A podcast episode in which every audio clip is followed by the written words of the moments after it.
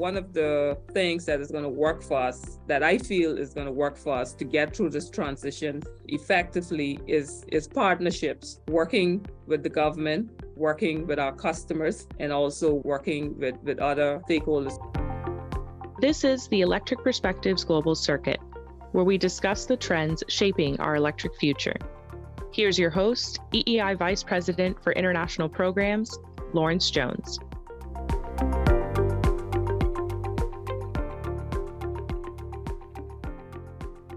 Hello again, and welcome to EEI's Global Circuit podcast. My name is Lawrence Jones, Senior Vice President at EEI. Today, we're delighted to have as our guest, Mrs. Ruth Forbes, President and CEO of Fortis TCI. Ruth, welcome. Thank you, Dr. Lawrence. Thank you for having me. Well, Ruth, let's begin. First of all, a lot of the listeners to this podcast around the world may not know much about Fortis TCI. In fact, they may not even know much about TCI or Turks and Caicos in general. So can you tell us a little bit about the company and even about the island? Okay, thank you. Thank you again. A little bit about Turks and Caicos Islands. Well, Turks and Caicos Islands used to be one of the best kept secrets. It's now a very popular tourist destination. We are located southeast of the Bahamas.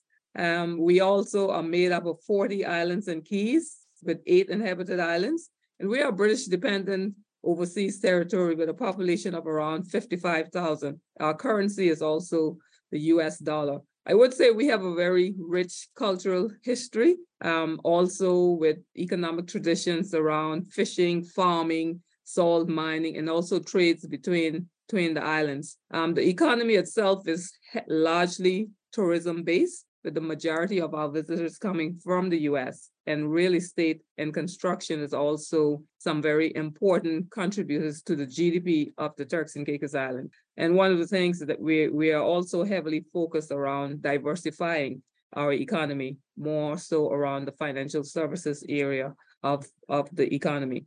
A little bit about Fortis TCI.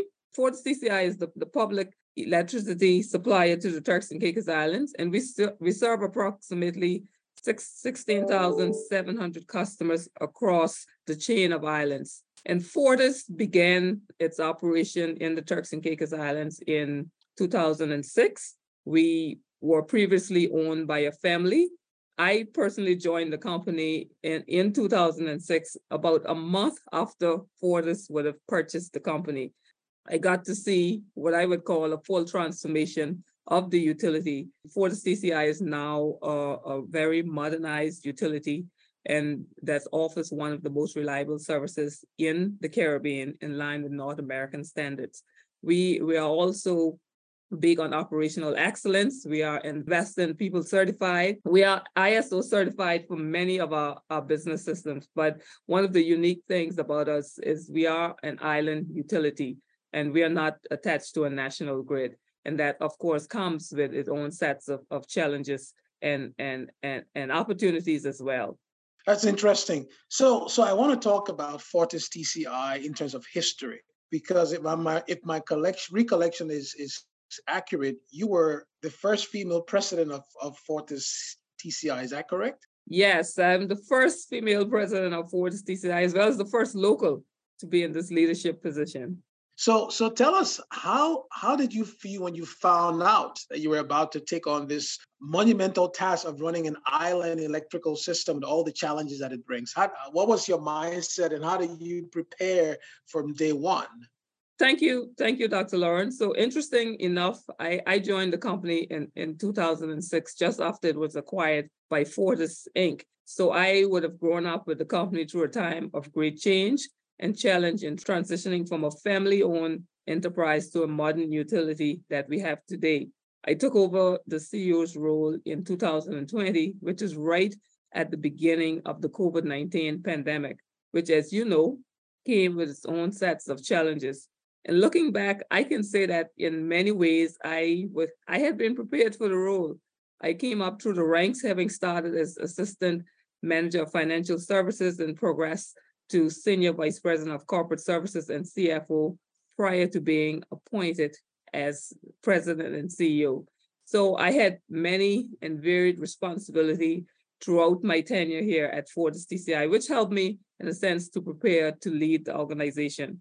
In addition to you know, being someone who was promoted from within, I also had a strong support system from within. And also at Fortis Inc., they also provided a very, very strong support system. So that was also beneficial for me. One of the things that drives me as well is faith and family. And that also strengthened my sense of purpose being assigned to this role. It also helped me to prepare mentally. So I can say, as I approach the role, I approach it with a level of confidence and also with purposeful confrontation that, you know, I was the one that was chosen and, you know, just really focus on doing the right thing and mm-hmm. also to keep a posture of continuous learning and keeping the customers at the forefront, keeping our employees at the forefront. So it was a very heavy responsibility, but I felt like I was prepared.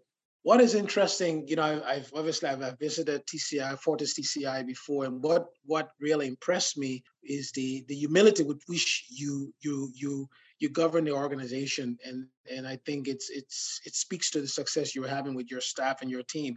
But let's get straight into one of the biggest challenges I think is facing not just, you know, Fortis TCI, but a lot of people around the world today are dealing with the unpredictability around climate change and all the challenges that it's bringing. Obviously, you know, TCI is one of those Caribbean islands or countries that have been really at the forefront of having to deal with the issues around climate change. So talk a little bit about the response. You know, how has TCI, Fortis TCI, prepared itself to be able to deal with these increasingly big storms we're seeing around the world? And just how do you guys prepare your system and your people to respond? Thank you for that again, Dr. Lawrence. And you're right. Turks and Caicos is situated within the Atlantic hurricane basin, and hurricanes are a risk that we pay keen attention to at all times. In recent years, we have experienced, the fury of two major hurricanes. I can vividly remember the hurricanes Irma and Maria in 2017, which hit us within a 2-week span. Irma and Maria came as a Category 5, and we would have suffered extensive damage to our T&D system. Of course, the financial impact of the restoration was also significant. One of the things that worked well for us during this time was being a part of the Fortis Group, being a part of the mutual assistance program that operates within the group. So we had very good support from the Fortis Group. We had over 200 persons that came in during the time of the restoration. And we also, as an organization, have a very rich culture of business continuity. Our business continuity management system is ISO certified. So we prepare all year round for this, and we guide our investments, are guided accordingly, our people are trained and developed to be able to address the business continuity needs of the organization. And also it's one of our major risks in our risk profile. So it's something that we are continuously looking at and addressing to ensure that we have the right mitigating factors in place. You know, when I have these conversations with CEOs around the world, one of the things I find interesting is whenever I ask them the question I'm going to ask you, they almost become very shy and humble because I'm asking them, what has been one of the major milestones under your leadership at Fortis TCI? And this is a question I ask a lot of them. And they're like, what do you mean milestone, right? But, you know, I mean, it has been a tough job with all the hurricanes and all the transformation. So when you look back, what would you say would be one of your, you know, key major milestones for the company since you took the leadership? Well, Dr. Lawrence, I had to reflect quite a bit on that one as well. In terms of milestone, what I would say is that we have been in a constant state of change, as you would know, some brought on by the pandemic, others caused by just the shifting dynamics of the utility business model, and just really in the center of a transition to cleaner, greener sources. When I took over, we took the time as an organization to do some introspective look at where we are as the utility and how are we going to make this transition, and really what is our purpose for being here? What is our purpose of the day, purpose of the time? So we spend a lot of time looking at that. There was a big focus on our people strategy, because we recognize that without people, the energy transition just will not happen. We did a comprehensive revamping of our people strategy, focusing on the employee experience, And of course, that area underwent significant challenges during the pandemic. The workforce is not the workforce of 2019. It's a different workforce. So we took all of that into consideration, and we have strengthened and developed that area significantly to really undergird the future of the organization. As I said, we're at a point now, continuing on with that work, we're at a point where we were able to develop our corporate purpose. And this is something that we are very enthusiastic about. It's going to be central to how we transition energy, how we address the various strategies and the approach that we take, both in the long term and the short term. So step by step, we had to do that sort of a assessment, really taking a look at where we are today and where we need to go. So a lot of focus was on that during my early days as the CEO. Yeah, I remember when I visited TCI, Fortis TCI about 2 years ago, but a year ago, I guess, it was interesting to see the energy in the room with your staff, and everybody was sort of getting involved in this process of change and the culture change within the company. But you mentioned COVID, and I want to talk a little bit about how you were able to navigate all the disruptions we've had over the last 3 years. So we had COVID, we had the financial crisis facing the world, we had the energy crisis in Europe last year, we had the supply chain crisis, which we still have. Obviously, the war in Ukraine brought a lot of challenges to the world. So how has Fortis TCI, under your leadership, been able to navigate all these challenges and still keep the lights on? We did a fairly good job at that, Dr. Lawrence. When one of the challenges that we had when COVID hit us is that we lost a significant amount of our revenues because we are a tourism-based economy. So all of the hotels were closed, the commercial businesses were closed.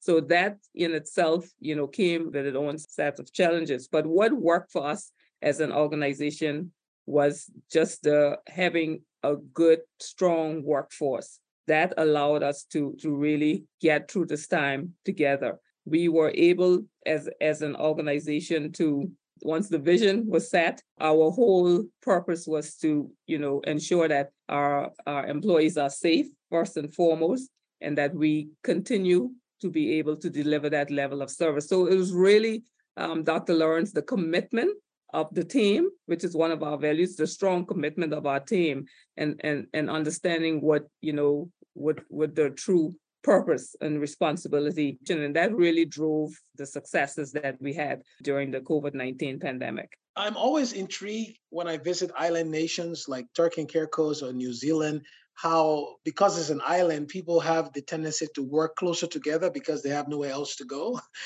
so they're forced to collaborate. I think that's very interesting. I want to move on and talk a little bit about renewable energy. So I know that you have an aggressive goal to have more renewable energy on the island, but we also see supply chain challenges. We see challenges on the global market. We see the price of PV going up. So how are you going to sort of deal with some of these goals where there's a push to more renewables, but then the price is going up, and then you also want to keep the cost of electricity affordable for your citizens? So how do you balance these three challenges: supply chain, cost going up, and then affordability for your customers? It's something that is top of mind for us in terms of how we transition, particularly also being an island nation where we rely heavily on imported goods. Essentially, everything is imported into the Turks and Caicos Islands. We are currently following what we refer to as Resilient National Energy Transition Strategy, which calls for 33% renewable energy penetration by 2040. So that is what we are following in terms of planning.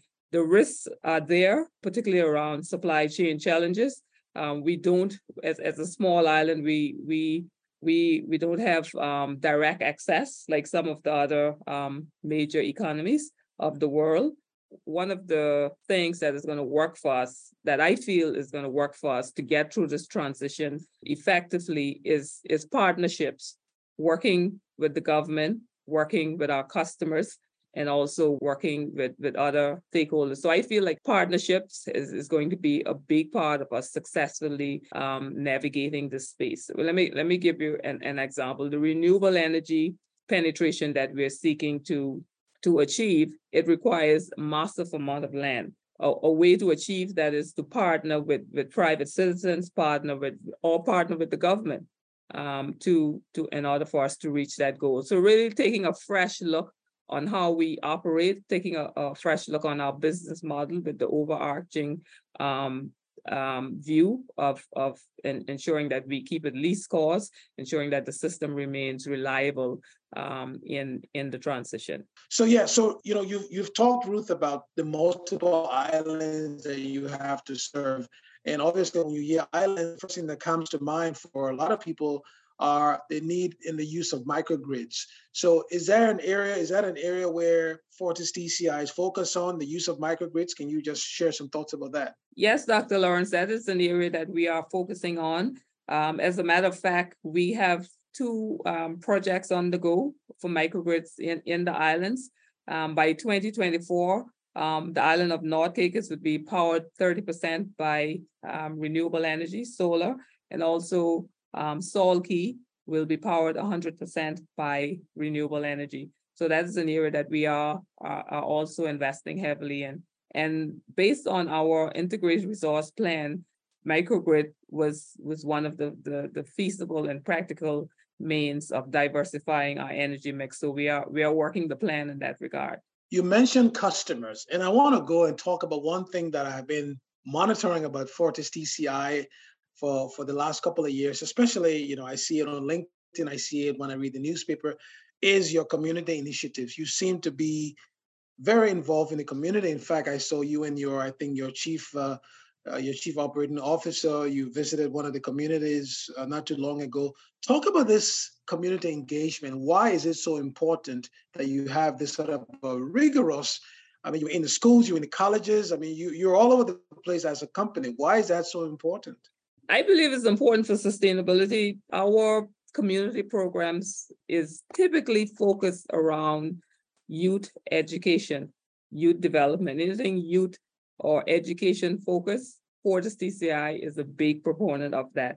So we do a lot around whether it's the schools. We have we conduct science fairs. We support STEM initiative or STEAM initiatives. We invest heavily in sports. We have a football program that is hosted throughout the islands, and we see that as a major part of our success here in the Turks and Caicos Island, ensuring that we are contributing to the future. And that's the way that we do it. We do it through investing in our young people, essentially. We have several apprenticeship programs that our young people, high school students, as well as college students, are able to tap into. And many of them become, you know, we're hopeful that many of them will become future employees. We've had some successes there. And, you know, we'll continue to make that investment in our young people. Yeah, and you know, I have a few more questions because this is going good as we're talking. You're giving me more ideas for more questions, but there is one that I think is important. You mentioned risk, right? And we're all talking about the energy transition. It's going to bring a lot of risk, a lot of opportunities too, but a lot of risk, right? So from a small country, you know, just talk about what are some of the other risks that concerns you the most as you look at the move towards greater renewables, energy transition. Besides the supply chain, what are some of the other risk factors that you are concerned about as the CEO? Well, one of the risks that I'm concerned about, Dr. Lawrence, is the cost of the transition and not managing that cost in an effective way and not managing it in a practical way, not doing what is best for the local environment, as opposed to a strategy that may be successful in another island, but, you know, not looking at our unique features as an island nation, as the Turks and Caicos Island, as an archipelago of islands. So that is one of the things that concerns me, not really, in terms of the transition, not really focusing in on who we are as a country and looking at our specific needs and addressing it from that, and also not taking a comprehensive, integrated approach, understanding that one aspect may trigger another reaction. If we decide to say, for example, understanding the connectivity between cost and reliability, cost versus reliability, resiliency, and just really striking that right balance, Dr. Lawrence, not striking that right balance for us here in the Turks and Caicos Islands. Yeah, you know, as you mentioned islands, I think people should remember it's not just one. There are many islands that you have to manage and electrify. Some are much bigger. Some are much smaller than where your head office is based. That creates some of its own challenges.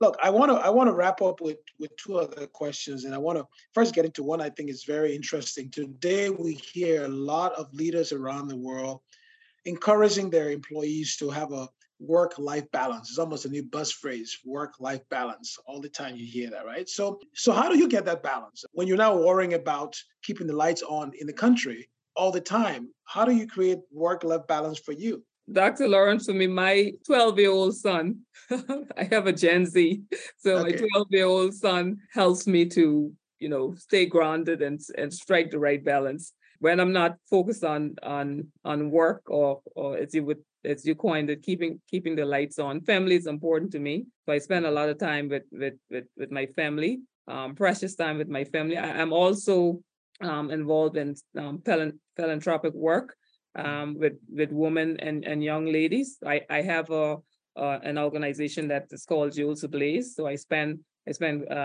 quite a amount of time there as well, focusing in on those efforts. No, I think family is important, like you said. I mean, I'm sure I've told you have a 12-year-old son, I have a 12-year-old daughter. And they sure know how to keep you grounded, because the questions they ask you sometimes are completely surprising, like, where is that one coming from? So I completely share that perspective. To wrap things up, Ruth, I'd like to fast forward to, say, the year 2050. A lot of the goals, I know even TCI or Turks and Caicos Islands have goals for 2035, 2040. So let's go to 2050 and maybe just try to imagine from your perspective, what kind of world do you imagine would exist on the Turks and Caicos Island by the year 2050? And maybe you can just talk about what are the things that concerns you about that world that may be coming in the next 3 decades, and what really gives you hope and excitement about where you see Turks and Caicos headed for the next 3 decades? Well, I believe the Turks and Caicos has a very bright future. When I saw this question, I thought, fast forwarding to 2050, my son, he would be, his generation would be the leaders, right? So we would have gone through that phase, the next generation of leaders. And this generation of leaders, they are bold, Dr. Lawrence, they're passionate, they're very intuitive, and they're very purposeful. So that's one of the things that encourages me about the future of the world, or the future of the Turks and Caicos Islands. I do believe, as respect to climate change, and the climate change risk, we would have a world that is much more aware and also more in tune of the real impacts of climate change. So there would be more discipline around it. I hope I'm not being hopeful, but I do see, as time progresses and a lot of the programs and strategies that countries and other nations are talking about will already be implemented, and we would have made some advances, significant advances in that area. But it's an exciting world, and a world that that is more reliant on technology. My son will probably, by the time he's ready to drive, he'll be driving an electric vehicle. Maybe in 2050, they would be flying. Who knows? So lots more technology, AI at the front, at the forefront. So it's definitely something to look forward to.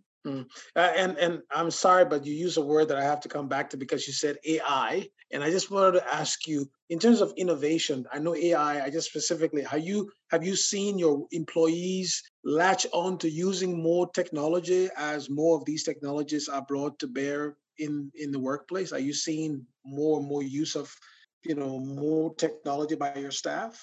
Yes, we are. And Fortis itself is also, heavily reliant on technology. Our employees typically embrace, the trends and that is happening. So I would say yes to that, Dr. Lawrence. Okay, good. Well, listen, Ruth, this has been fantastic. I do have a last question to ask you. I know I said it was my last, but when you were speaking, I just something popped in my mind. So I know you're very engaged in the community. You have a philanthropic activities around girls.